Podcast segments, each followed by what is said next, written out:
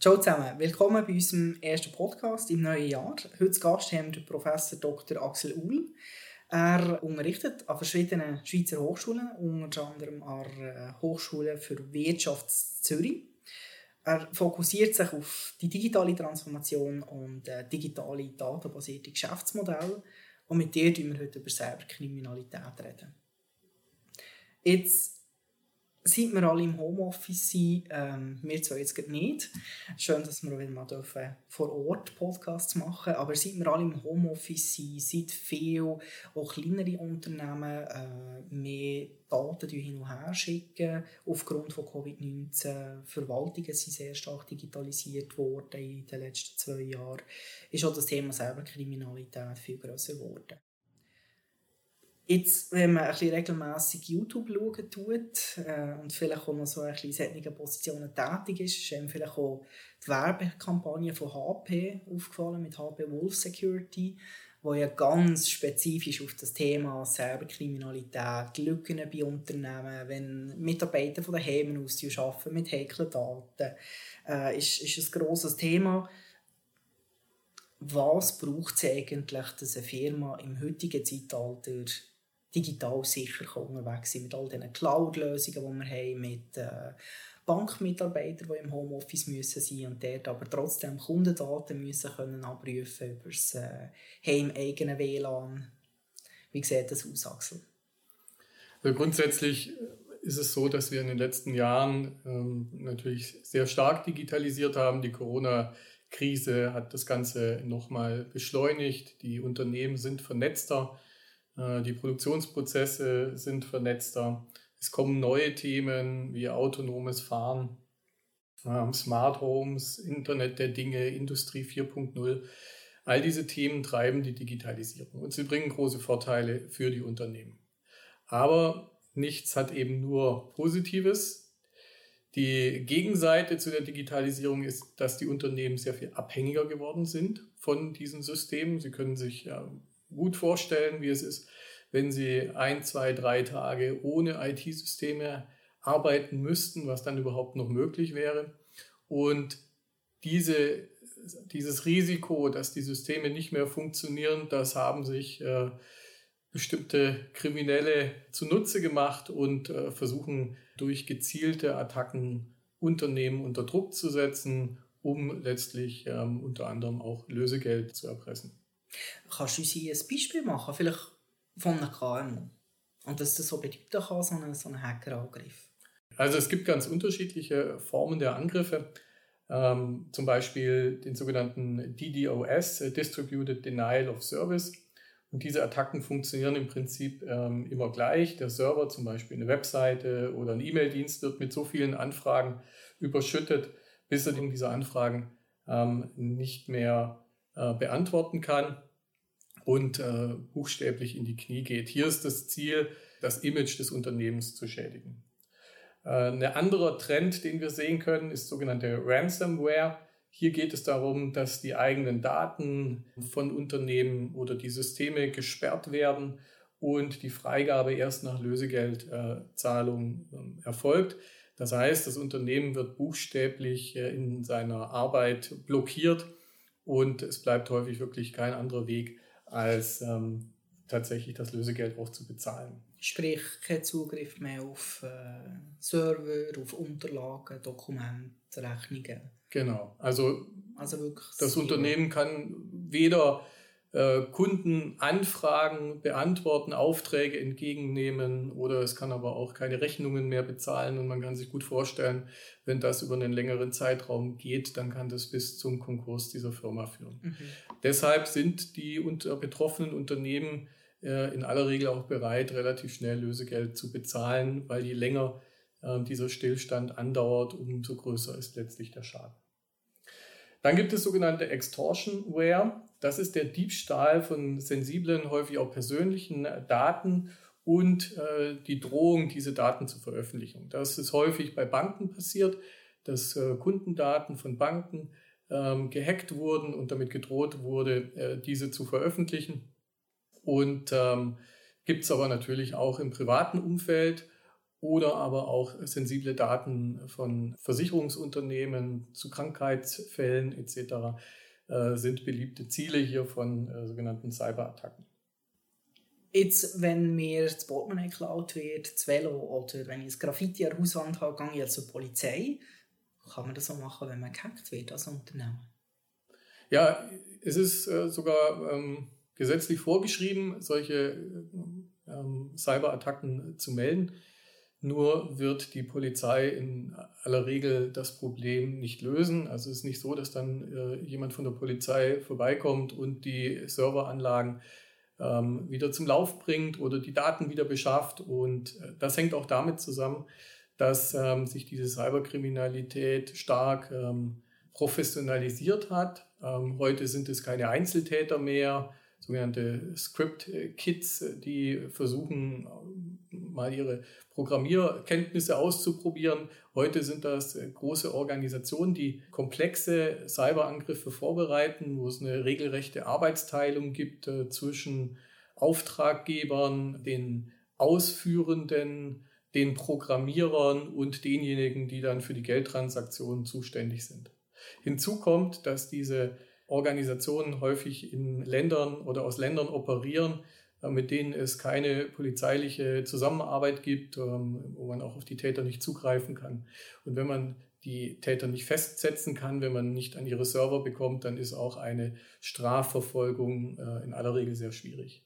Sprich, der Gang zur Polizei das ist eigentlich nur ein administratives Muss. Äh, vielleicht, dass man Versicherungsbeträge erhalten tut. Lohnt sich das überhaupt, zum Beispiel so eine Digital-Cyber-Versicherung abzuschließen? Es gibt immer äh, mehr jetzt auch Versicherungsunternehmen, die ähm, Cyber Security Versicherungen anbieten, aber es gibt relativ wenig Erfahrung auf Seiten der Versicherungsunternehmen, wie hoch das Schadensrisiko und die Schadenswahrscheinlichkeit ist und äh, deshalb sind sie natürlich auch vorsichtig, äh, was diesen Versicherungsschutz anbietet. Er hilft letztlich auch nur ähm, vielleicht im Rahmen von einer Betriebs Unterbrechung, ähm, vielleicht äh, eine gewisse Lohnfortzahlung für die Mitarbeiter äh, zu gewährleisten. Aber ähm, auch diese Versicherungen bringen letztlich die Daten nicht zurück und sie bringen auch die äh, Systeme nicht wieder zum Laufen und äh, sie schaffen ähm, auch keine Imageverbesserung, wenn das Ganze eben an die Öffentlichkeit kommt. Also sich auf die Versicherung zu verlassen und zu sagen, naja, dann brauche ich nichts tun, ich habe eine Versicherung, das ist sicherlich keine Lösung. Dann reden wir mal über den Teil der Firma, der etwas machen kann. Und zwar Mitarbeiter. Man sagt immer wieder, der Faktor Mensch sei entscheidend, auch die Cyberkriminalität. Ein paar ganz einfache Regeln, die du jedem Unternehmen mitgeben wie sich die Mitarbeiter sollen im digitalen Arbeitsalltag verhalten also grundsätzlich kann man sagen, es geht natürlich auch nicht ohne technische Lösungen. Und trotzdem stellen wir fest, dass die menschliche Komponente äh, ein großes Risiko für Cyberkriminalität äh, bietet. Und äh, das hat zu tun mit fehlendem Bewusstsein überhaupt für das Thema. Das hat etwas mit Ignoranz zu tun. Das hat manchmal etwas mit fehlender Kenntnis zu tun. Wie kann ich mich schützen? Ähm, all diese Faktoren letztlich führen dazu, dass die Menschen doch das größte Risiko für einen entsprechenden Einfall oder Zugriff von Hackern eben bieten. Was kann man tun? Ein paar einfache Verhaltensregeln helfen schon, äh, deutliche Verbesserungen zu schaffen. Beispielsweise sollte man bei E-Mail-Anhängen und E-Mail-Links äh, die Anhänge und Links äh, aus dubiosen Mails auf keinen Fall öffnen. Man sollte auch keine Dateien, Programme aus unsicheren Quellen nutzen, beispielsweise irgendwelche USB-Sticks, die herumliegen und dann äh, Programme installieren, die sie nicht wirklich benötigen oder die ähm, nicht aus vertrauenswürdigen Quellen stammen. Ähm, Sie sollten nicht auf infizierte Webseiten gehen. Schon der Besuch einer Webseite kann ausreichen, um Ihren Rechner zu infizieren. Meiden Sie öffentliche WLANs, bergen, diese bergen ein großes Gefahrenpotenzial. Markieren Sie dann ähm, das in der Firewall, dass das ein Public WLAN ist. Bei den Administrationsrechten arbeiten Sie nach Möglichkeit nicht als Administrator, sondern als sogenannter Standardbenutzer. Und Benutzernamen und Passwort sind nach wie vor die gängigsten und meistverwendeten Schlüssel zur elektronischen Identität. verwenden Sie mindestens äh, zehn Zeichen. Man muss sich vorstellen, ein Sechs-Zeichen-Code wird durch ein Programm innerhalb von ungefähr fünf Minuten äh, entschlüsselt. Ein zehnstelliger Code braucht anderthalb Jahre. Also nicht 1, 2, 3, 4, 5, 6 als Passwort. Genau, also das sind so typische Tastaturfolgen. Auch A, S, D, F, G, H zum Beispiel, so eine typische Folge. Mhm. Das sollte man auf jeden Fall vermeiden. Keine Worte einer bekannten Sprache. Das Passwort sollte möglichst keinen Sinn machen. Verwenden Sie nicht überall die gleichen Passwörter, sondern nutzen Sie für verschiedene Accounts verschiedene Passwörter und speichern Sie Ihr Passwort nicht irgendwo unverschlüsselt ab. Jetzt Du hast vorhin gesagt, es liegt nicht nur am Mensch, sondern auch an technischen Sachen. Grosse Firmen wie jetzt eine Grossbank, eine UBS, eine Credit Suisse, die können sich natürlich so ein System leisten, müssen sie auch. Sonst, wie gesagt, gibt es schnell äh, Imageverlust. Wenn man jetzt an ein normales kleines KMU denkt, vielleicht im Handelsbereich, äh, wo doch auch recht viele digitale Tools nutzen tut, ähm, vielleicht sogar über Grenzen hinweg mit noch Tochterfirmen im Ausland, wie sieht es bei so einem Unternehmen aus? Ist das meistens, jetzt ganz provokativ gesagt, ist es vielleicht eine Generationenfrage, dass die älteren Geschäftsleitungsmitglieder sich dem nicht so bewusst sind? Ist es eine Geldfrage, dass erst selten in solche Systeme investiert wird? An was liegt es?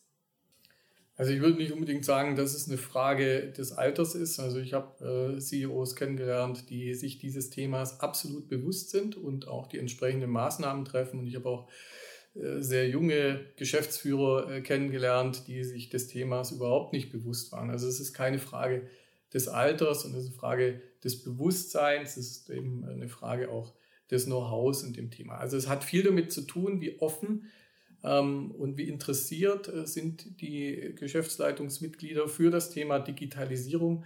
Wenn Sie sich intensiv mit dem Thema beschäftigen, dann sind Sie in aller Regel auch sehr offen für das Thema Sicherheit und treffen auch die entsprechenden Maßnahmen. Und die Maßnahmen, die Sie dann äh, treffen, das fängt eben an, dass man sich schützt, dass man eine gute Firewall aufbaut, dass man gute Virenscanner installiert, Zweitens, dass man dann monitort, was passiert in meinem Unternehmen, was passiert auf meinen Servern, in meinen Daten, wer greift dazu, sind Auffälligkeiten da, sind bestimmte Nutzer an sehr, sehr vielen unterschiedlichen Orten tätig, werden große Datenvolumen heruntergeladen, das kann man heute sehr gut monitoren. Dann muss man sich überlegen, wie werde ich sozusagen im Falle eines Angriffs auch wieder arbeitsfähig. Das fängt schon damit an, dass man seine Daten auf jeden Fall permanent parallel speichert, sodass man äh, dann auch im äh, Angriffsfall auf seine Daten wieder zugreifen kann und die eben gesichert hat. Ähm, das hängt aber auch damit zusammen, dass man dann Regeln hat, dass man sich vorher schon überlegt, wie muss ich denn vorgehen, um in so einem Fall zu reagieren, mit wem muss ich kommunizieren, wen kann ich mir zu Hilfe holen, ähm, sodass man äh, für den Fall der Fälle vorbereitet ist. Also eigentlich auch interne Notfallprotokoll quasi anlegen. Genau, also ein Notfallplan, der genau definiert, wer ist zuständig für was, was wird gemacht, wen hole ich mir zu Hilfe, wie reagiere ich auf welchen Fall, sodass ich nicht Zeit verliere, wenn das Ganze dann tatsächlich eingetreten ist und ich dann unter Zeitdruck Entscheidungen treffen muss, die sind dann meistens nicht die besten. Mhm. Jetzt eben, sagen wir, das KMU mit vielleicht 20, 30 Leuten, da natürlich einen extra Spezialist anzustellen, liegt vielleicht nicht für jedes Unternehmen drin. Was würdest du jetzt solchen Unternehmen raten? Es gibt ja auch externe Anbieter, taugen die etwas? Ja, kann man natürlich nicht pauschal beantworten. Ja, da gibt es natürlich welche, die äh, sagen wir, viel Erfahrung haben, andere, die weniger Erfahrung haben aber einen, ähm, einen guten Sicherheitsexperten für das Thema mal zu beauftragen, ein entsprechendes Konzept, eine entsprechende Infrastruktur, die entsprechenden Tools auszuwählen, das macht sicherlich Sinn. Dann der Betrieb dieser Systeme, der ist dann äh, nicht so kostspielig, also das kann sich auch ein kleineres Unternehmen äh, leisten. Kannst Und, du Zahlen sagen? Ja, das, das kann ich natürlich nicht, weil das natürlich also immer auch pauschal. Nein, kann man nicht. Aber es hat damit, äh, es ist auf jeden Fall deutlich geringer als äh, sozusagen der Schaden, der eintritt, wenn man dann tatsächlich Opfer einer Cyberattacke wird. Jetzt, du hast vorher eben auch erwähnt, ähm, oder respektive ich habe erwähnt, äh, Arbeiten daheim Cloud-Lösungen sind extrem beliebt. Google Suite, Dropbox, WeTransfer, all diese Plattformen. Wie sieht es mit denen aus? Sie werden doch von recht vielen Unternehmen standardmäßig eingesetzt, anstatt eigene komplexe Serverlösungen. Swisscom bietet auch so etwas an. Ähm, sind die sicher? Also grundsätzlich haben natürlich die Anbieter ähm, von Cloud-Lösungen, insbesondere die renommierten und äh, bekannten äh, Cloud-Anbieter, selber ein großes Interesse, ihre Systeme so sicher wie möglich zu machen. Und sie haben auch die finanziellen Mittel und sie haben auch in aller Regel die technischen Fähigkeiten, die aktuellste Technologie einzusetzen. Andererseits ist es natürlich so, dass genau diese bekannten Cloud-Anbieter auch besonders attraktive Ziele für äh, Cyberattacken sind. Und da ist es so ein bisschen jetzt das Henne-Ei-Problem. Die äh, Cyberkriminellen versuchen Lücken zu finden bei diesen Systemen. Die Anbieter dieser Systeme versuchen sie präventiv oder dann, sobald sie bekannt sind, natürlich möglichst schnell zu schließen. Aber eine hundertprozentige Sicherheit gibt es auch bei diesen bekannten und renommierten äh, Cloud-Anbietern nicht. Allerdings ist das größte Risiko nach wie vor der Faktor Mensch. Also man kann wirklich auch sehr, sehr viel erreichen, wenn man seine Mitarbeiter entsprechend schult, entsprechende Verhaltensregeln aufstellt und dafür sorgt, dass diese Mitarbeiter diese Verhaltensregeln auch einhalten. Jetzt als Agentur, wo ja auch viele digitale äh, Services anbieten, ähm, E-Shops zu programmieren, Webseiten und so ist es natürlich auch ein grosses Thema für uns. Wir haben immer jetzt äh, während Corona die Frage wegen E-Commerce-Lösungen, Zahlungstransformationsdetails, so Sachen. Es gibt E-Commerce, andere Anbieter, quasi so 0815, wo man ziemlich schnell selber installieren kann. Was siehst du da für Vor- und Nachteile jetzt bezüglich Cyberkriminalität, Risiko?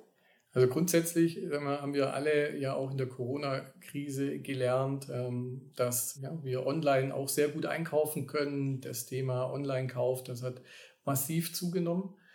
Und äh, damit hat natürlich auch die Bedeutung von Webshops äh, zugenommen. So, nun ist die Frage bei so vielen Webshops, die auf dem Markt sind, welche sind denn tatsächlich sichere Webshops?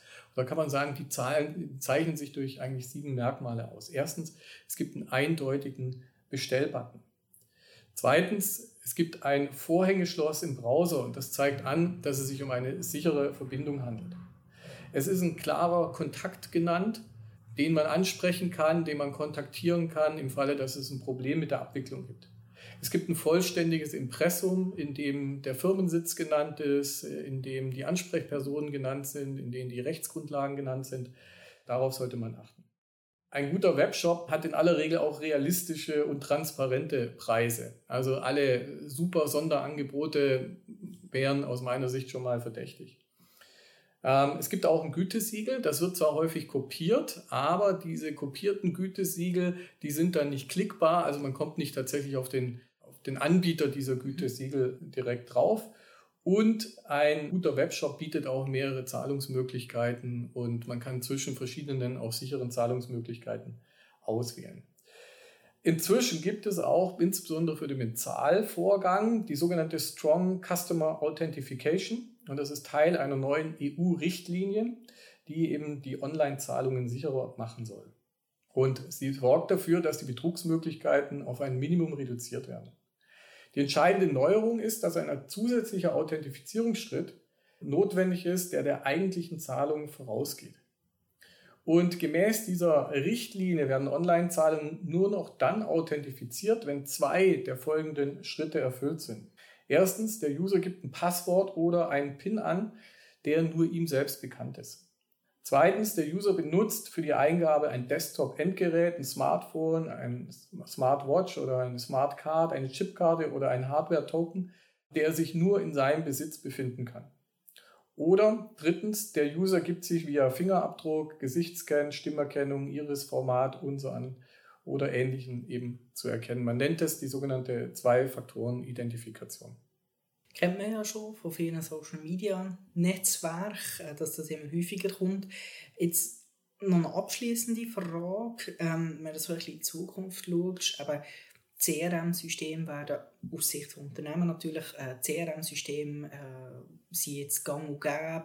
Äh, Unternehmen, die vorher nie an eine E-Commerce-Lösung gedacht haben, jetzt plötzlich einen Webshop. Also, du hast gesagt, es bietet viele Möglichkeiten, viele Verbesserungen für Unternehmen, auch für Konsumenten. Wo wird sich das auch bezüglich Sicherheit weiterentwickeln? Die Bedeutung der Digitalisierung wird weiter steigen. Und das liegt nicht nur an der zunehmenden Vernetzung, sondern insbesondere an den Daten, die dabei generiert werden. Mit diesen Daten können ganz neue Geschäftsmodelle entwickelt werden. Heute wird schon mehr Geld mit Daten verdient als mit Erdöl. Und wenn der Wert der Daten weiter steigt, dann wird auch der Bedarf nach mehr Sicherheit für diese Daten weiter steigen. Okay, also unter dem Strich muss man immer ein bisschen schauen, dass man die Nase möglichst vorne hat. So ist es. Okay. Axel, merci mal, dass du bei uns für deine Auskunft. Merci. Sehr gern.